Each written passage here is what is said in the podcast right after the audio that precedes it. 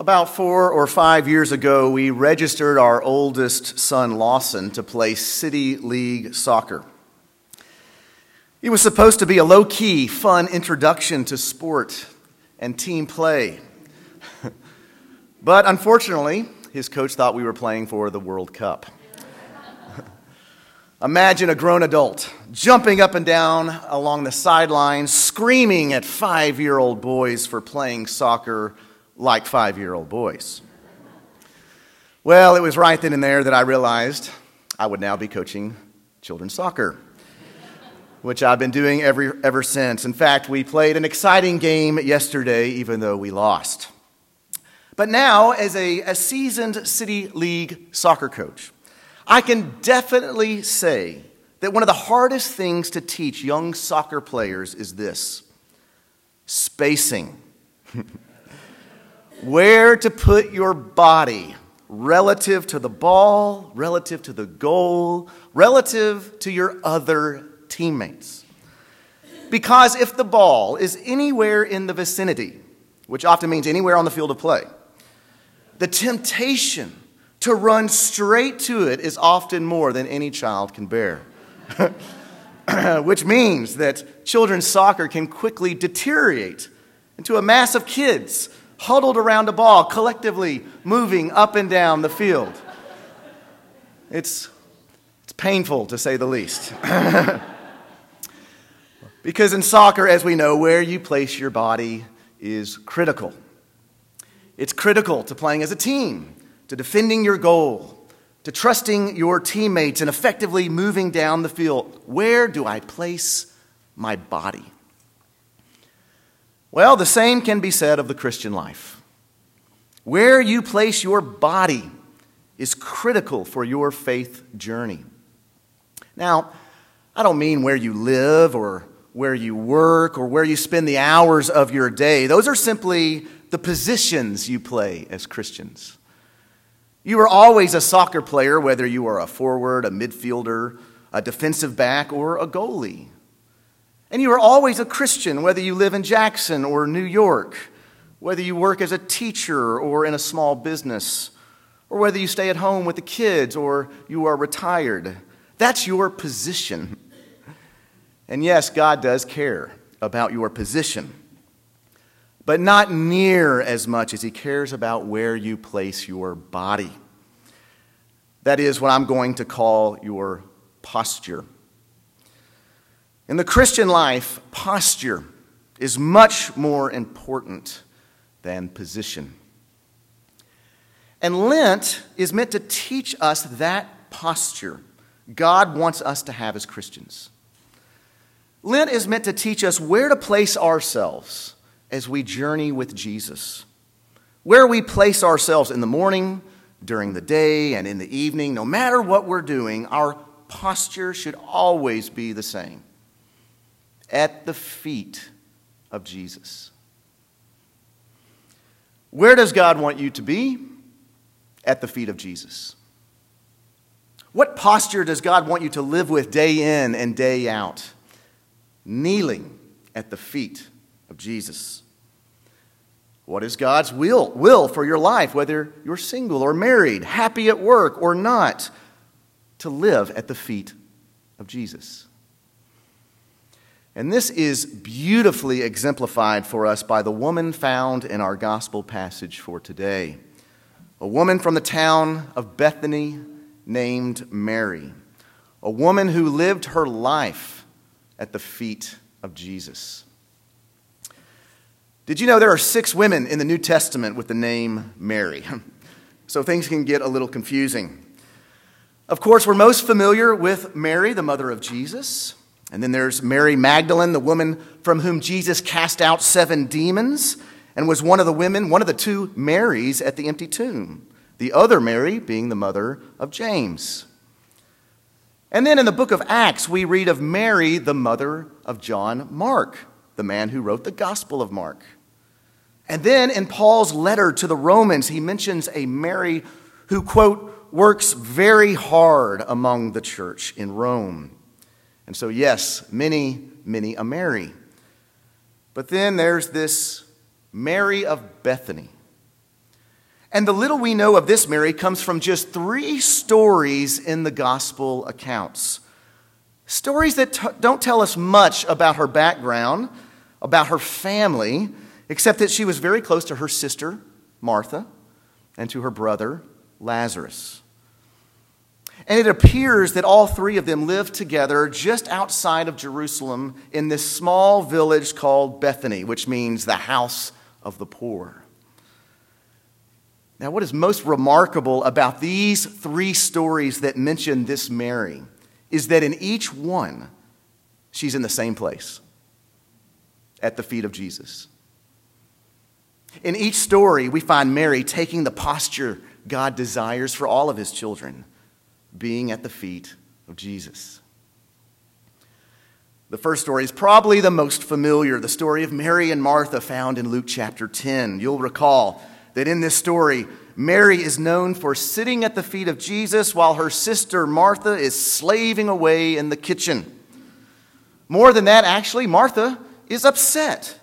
I mean, there's a meal to prepare, dishes to set out, and Mary is behaving as if she were a man.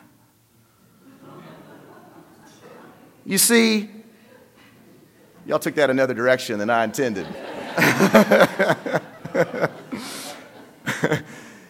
you see, in the first century, the public room was where the men would gather for discussion.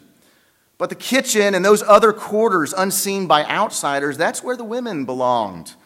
For to sit at the feet of a teacher was a decidedly male posture. Now, that didn't mean that one was sitting on the floor like a good Labrador retriever, as though the teacher were some sort of rock star. No, it, it meant that you were the teacher's student, that you were a learner. And so when the Apostle Paul was young, he says that he sat at the feet of the rabbi Gamaliel. And that doesn't mean that Paul was gazing up at him adoringly. It means he was listening and learning. He was a student on his way to becoming a rabbi himself.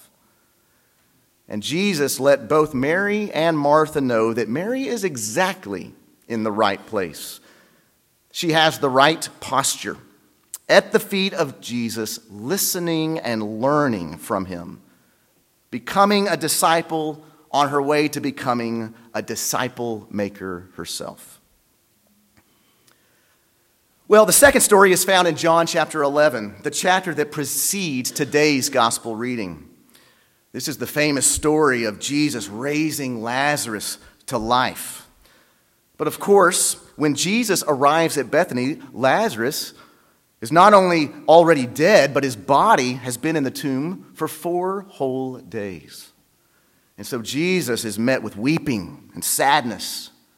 And again, we see Mary running out to Jesus and falling at his feet, the text says, in tears, crying out with, with what must have been cutting words as they have this tinge of accusation in them. Lord, if you had only been here, my brother would not have died. And as she looks up at him, she doesn't see rebuke or anger in his face, but rather a Jesus who is actually crying with her. He weeps with those who weep. He shares in our pain. He invites us to come to him in our lowest moments, just as Mary does when she throws herself at his feet. And then the third story is our passage today from Luke chapter 12 right on the heels of Lazarus' resurrection. The text says that these three siblings were, were throwing Jesus a dinner party at their house. You can only imagine the gratefulness that had been welling up within them. And oh, how they wanted to share a meal with the one who had raised their brother Lazarus to life. And once again, Mary and Martha are playing their assigned roles. Martha is in the kitchen preparing the meal. Lazarus is at the table with Jesus, and Mary is once again at his feet. But this time, not as a learner, but as an adorer. Mary from the house of the poor takes a pound of costly perfume, and out of deep gratitude and love for Jesus, she anoints his feet in an act of worship. And once again, she is attacked for taking such a posture. It seems that whenever people come to Jesus with everything, there's always someone in the background grumbling. And this time it's Judas Iscariot. Why was this perfume not sold and the money given to the poor, especially here in this poor town of Bethany? And statements like this should make us sick at our stomach because he has the audacity to cloak his criticism with a good cause, to pull someone away from the feet of Jesus in the name of a fundraiser. How low can you go? Leave her alone, Jesus says. Makes me wonder what the tone of his voice was like when he said those words. Leave her alone. How dare you? I will not let this deed be taken from her. For she is teaching the world something profound here that this is the posture God desires for all people.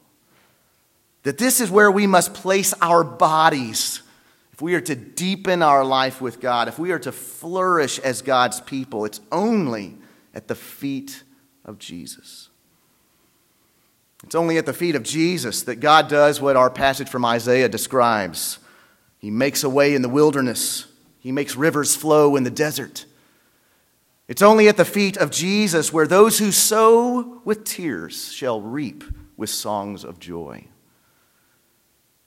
It's only at the feet of Jesus where, as with Paul, we can come to regard as loss whatever we've gained in life, right? Whenever we're at the feet of Jesus. Wherever you are in your life right now, this is the posture you must learn to take. This is where you must place your body. Which is all fine and dandy, yes, except for the fact that we're speaking metaphorically here, aren't we? You know, kind of like when someone says to you in the midst of your pain, well, just give it to Jesus. I mean, really, what, what is that supposed to look like? What does that mean? How are we to, to live our lives at the feet of Jesus? How can this be anything more than a religious cliche that we pull out from time to time? Well, once again, I would encourage us to look to Mary of Bethany and to what her posture teaches us in each of these stories. So that in the first, we see that she is at the feet of Jesus as a student. That Jesus simply isn't someone she believes in, he's, he's someone she seeks to model her life after. She is a student learning to do the things that Jesus did. I mean, this is basic discipleship, right? Jesus says, Go and make disciples of all nations, teaching them not just the right things to know, but to obey all that I have commanded. We are at the feet of Jesus then when we are learning to do the things that Jesus did. Yes, learning to serve the poor, learning to give time and attention to children learning to let goods and kindred go, our possessions, our ambitions, and to put the interest of others before our own. When we're learning to eliminate hurry and busyness from our lives so that we can stop and be still and listen and pray, just like Jesus did. So, like Mary, to be at the feet of Jesus, we must be his student in all things, in all of our lives. And then in the second story, we see Mary at the feet of Jesus bearing her wounds, don't we? Jesus isn't just her teacher, he is also her healer. He's the one that she screams at, the one to whom she pours out her pain and sorrow. She is a wounded soul with nowhere else to turn but Jesus. So, to put ourselves at the feet of Jesus, then we must learn to do the same, which is difficult for most of us, right? Because today, the body of Christ is the church, which means we are called to share our wounds with each other, to allow ourselves to be cared for, to be prayed for. Father West, I, I'm going through this. I want you to pray for me, but don't tell anybody, don't tell anybody. You know? We've got to be willing to share our struggles, our burdens, our questions and our doubts. It's hard stuff, I know, but this is where Jesus wants to meet us. And this is why I think our, our prayer and healing ministries here at All, All Saints are so crucial. because they give us an opportunity to rejoice with those who rejoice, to weep with those who weep. They give us the opportunity to receive the comfort and care of Jesus like nothing else can, so that Jesus can lift us back up again. So that when we share our lives with one another, we are falling at the feet of Jesus, our healer. And then, lastly, from our passage today, we see Mary at the feet of Jesus as one who worships, as one who anticipates his body to be broken and his blood to be shed. I mean, this is truly remarkable when you think about it. As her brother has just been raised to life, she can sense what is in the air the impending death of Jesus. And so she fills that air with the fragrance of his upcoming sacrifice. The sacrifice that God makes present every time we gather around this table to participate in the body and blood of Christ. To put ourselves at the feet of Jesus is to gather around this table, to make it a weekly priority, so much so that our weekly worship overflows into the everyday rhythms of our lives. Just as we pray here in a moment in our great thanksgiving, here we offer and present to you, O Lord, ourselves, our souls and bodies to be a reasonable, holy, and living sacrifice, which Paul says in Romans is our spiritual act of worship. Worship always places us at the feet of Jesus. Friends, in the Christian life, posture is much more important within whatever position you're in, whatever position you play. And God wants your posture to always be at the feet of Jesus. And so we say, Thanks be to God. For Mary of Bethany teaches us that we can take this posture anytime we want, simply by being his student, by sharing our wounds with one another, and by our regular worship of him as Lord. And so we pray, Heavenly Father, fill us with your Spirit that we here at All Saints may always be found at the feet of your Son, our Savior, Jesus Christ, in whose name we pray. Amen.